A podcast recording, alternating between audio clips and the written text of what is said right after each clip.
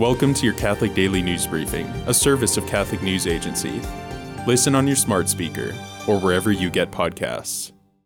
Pope Francis condemned euthanasia and abortion as actions that play with life and said there is such a thing as bad compassion during a press conference aboard the papal plane from Marseille to Rome on Saturday. Aboard the plane, Pope Francis was asked by a French journalist whether he had spoken about euthanasia in his private conversation with France's President Emmanuel Macron earlier in the day. Francis said he did not address the topic of euthanasia with Macron on Saturday but that he had expressed himself clearly on the issue when the French president visited him at the Vatican last year. Whether it is the law not to let the child grow in the mother's womb or the law of euthanasia in disease and old age, he said, I am not saying it is a faith thing, but it is a human thing, there is bad compassion. In Marseille on Friday, before a memorial to people lost at sea, Pope Francis said humanity is at a crossroads between fraternity and indifference regarding the migrant crisis. We can no longer watch the drama of shipwrecks, caused by the cruel trafficking and the fanaticism of indifference, he said September 22. People who are at risk of drowning when abandoned on the waves must be rescued. It is a duty of humanity, it is a duty of civilization. On the one hand, there is fraternity, which makes the human community flourish with goodness, on the other, indifference, which bloodies the Mediterranean. We find ourselves at a crossroads of civilization. The Pope spoke during a meeting with local religious leaders at a memorial dedicated to sailors and migrants lost at sea on the first of a two day visit to Marseille.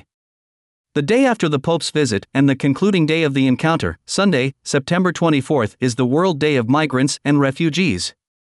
The first quarter of 2023 was the deadliest since 2017 in the central Mediterranean, with at least 441 people dying, though that's considered an undercount. Isabel Vaughan-Spruce, the woman twice arrested for silent prayer outside UK abortion clinics, has received a police apology and confirmation that she will not face charges for violating a local buffer zone protection order. Though Vaughan-Spruce said she would return to the clinic to pray, she warned that her treatment has implications for the future of basic freedoms in the UK. On March 6, Vaughan-Spruce was arrested for praying in a buffer zone outside an abortion clinic on Station Road, Birmingham. Local authorities had declared a public space protection order near the clinic, using a legal mechanism intended to prevent antisocial behavior.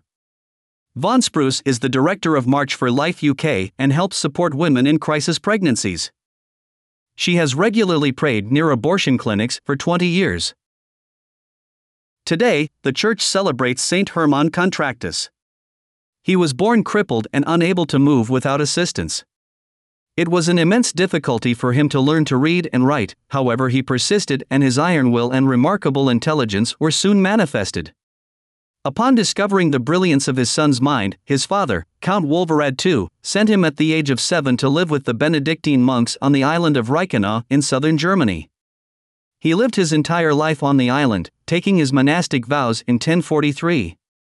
Students from all over Europe flocked to the monastery on the island to learn from him, yet he was equally as famous for his monastic virtues and sanctity. Hermann chronicled the first thousand years of Christianity, was a mathematician, an astronomer, and a poet, and was also the composer of the Salve Regina and Alma Redemptoris Mater, both hymns to the Virgin Mary. He died on the island on September 21, 1054. Thanks for joining us. For more, visit CatholicNewsAgency.com.